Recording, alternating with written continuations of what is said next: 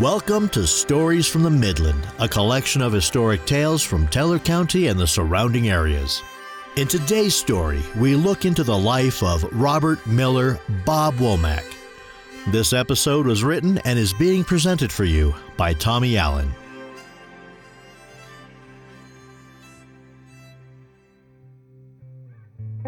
Most of the people in Teller County know the name Bob Womack.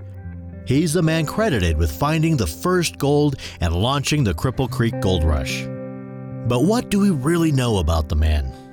Until recently, my impression of Womack was that he was a drunk cowboy that stumbled on gold in a creek before selling his claim for significantly less than it was worth and dying in poverty.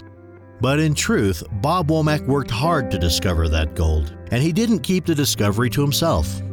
While he was overly animated on the subject while drunk, he also convinced some men that would become historic figures of the gold camp to follow him into the mountains so he could show them where they could find gold of their own. My thought on this is that really anyone could have discovered the gold, but it took a particular person to bring others in on his discovery to share in the potential riches. The idea for this episode came after I read the amazing book by Linda Wommack Cripple Creek, Bob Womack, and the Greatest Gold Camp on Earth. I voraciously read this book in its entirety on hour and a half outbound and inbound flights from and to Denver International Airport, and it was certainly an eye opener. My preconceptions of Bob Womack were shattered, and I came to respect this driven yet tragic figure in Cripple Creek's history. Robert Miller Womack was born in Kentucky in August of 1844 to Samuel Red Womack and Corella A. Womack, maiden name Booker. Siblings Margaret, Eliza, and William would follow over the next seven years. Bob and Sam traveled west to Colorado after the first shots were fired at Fort Sumter in April of 1861. Sam was concerned that Bob could be called on to enlist to fight in the Civil War so the two headed out amid rumors of a Pikes Peak gold rush. They arrived at Clear Creek Canyon in Colorado and began learning about gold prospecting. Excited by what they found, they returned to Kentucky to gather up Corella and the rest of the family. When they returned to Clear Creek in the summer of 1861, Sam and his sons Bob and William discovered and staked a claim of rich silver.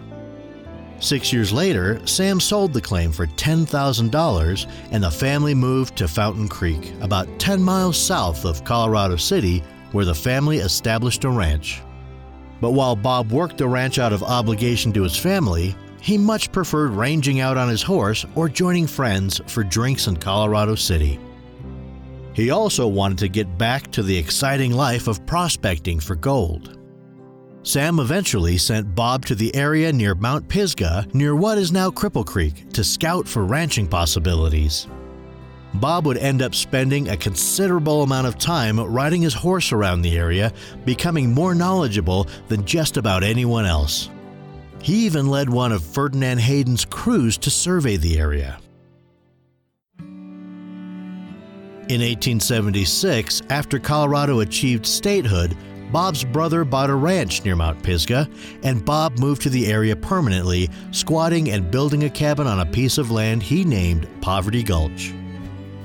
Every day, Bob followed Cripple Creek to where he worked his cattle. As he rode, he kept a sharp eye towards the creek to watch for signs of gold, and in May of 1878, Bob found a piece of gold bearing float while watering his horse. Bob and his brother in law began working the creek, over the next three years, they saw little success, and Bob's brother in law left the effort. But Bob didn't give up.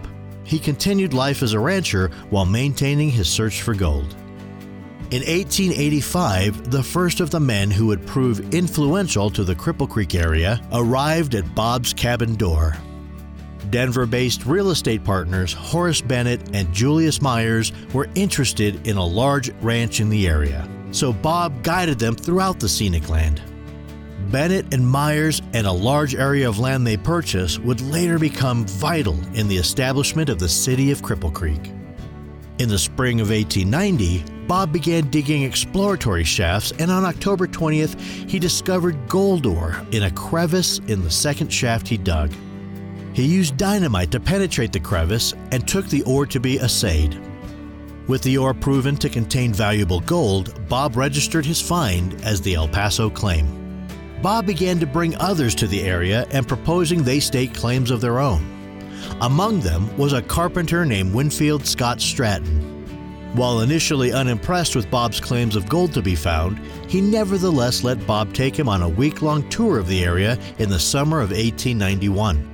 Based on this ride, Stratton established the Washington and Vindicator claims.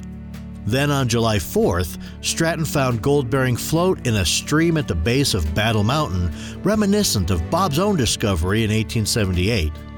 Here he staked the Independence claim. In the coming years, this discovery would make Stratton Cripple Creek's first millionaire. Additionally, Stratton would become one of the area's leading philanthropists and also help others become influential mine owners. Stratton would go on to assist the owners of the Portland mine, Jimmy Burns and Jimmy Doyle, when they discovered gold on their tiny tenth of an acre claim, the Portland. The Jimmies knew that the surrounding mines would try to sue them out of their claim, so they approached Stratton for help. After the dust settled, the Portland Gold Mining Company became the largest gold producing entity of the district, and the Jimmies became the richest men in Colorado. The story of Burns and Doyle and the ensuing legal battles can be heard in our podcast episode, The Portland Mine and the Men Who Built It. Meanwhile, Bob never really developed a talent for developing his mine, and in 1894, Bob sold it but retained a 3% interest in the profits. When he first discovered the gold in the small creek, the region contained less than 500 inhabitants. By the time he sold his mine, the population had jumped to over 10,000. And while he never became a rich man, he seemed content to be the man who discovered the gold no one else believed was there. A few years later, at the age of 52, Bob moved back to the Womack family home in Colorado Springs. And in 1902, he was honored to be named the Grand Marshal for Cripple Creek's 4th of July celebration. Bob made one last trip to Cripple Creek in July of 1904 to spend a few days with his old friends. He also visited his old cabin at Poverty Gulch before returning to Colorado Springs. Not long after, he developed a condition that paralyzed the entire left side of his body. And five years later, still suffering from the paralysis and heartbroken over the loss of his favorite niece and regular companion to typhoid fever, Bob Womack slipped into a coma and died on August 10, 1909. He was buried at Evergreen Cemetery in Colorado next to his beloved niece. Robert Miller, Bob Womack's life's ambition was to prove to those around him that the southwestern slope of Pikes Peak was rich in gold. While he achieved this, he was a relatively unsophisticated man, and he never profited from that achievement. But maybe that's because he never really sought to. He seemed content and even honored just to be recognized as the man whose discovery led to the greatest gold camp on earth. Thank you for listening. This is Tommy Allen, and on behalf of Trevor Phipps, have a great day. And should you find yourself riding a horse in the backcountry, keep an eye on the creeks and streams you pass. We look forward to having you join us for more Stories from the Midland. References used in this episode can be found on its webpage. Visit storiesfromthemidland.com slash podcast.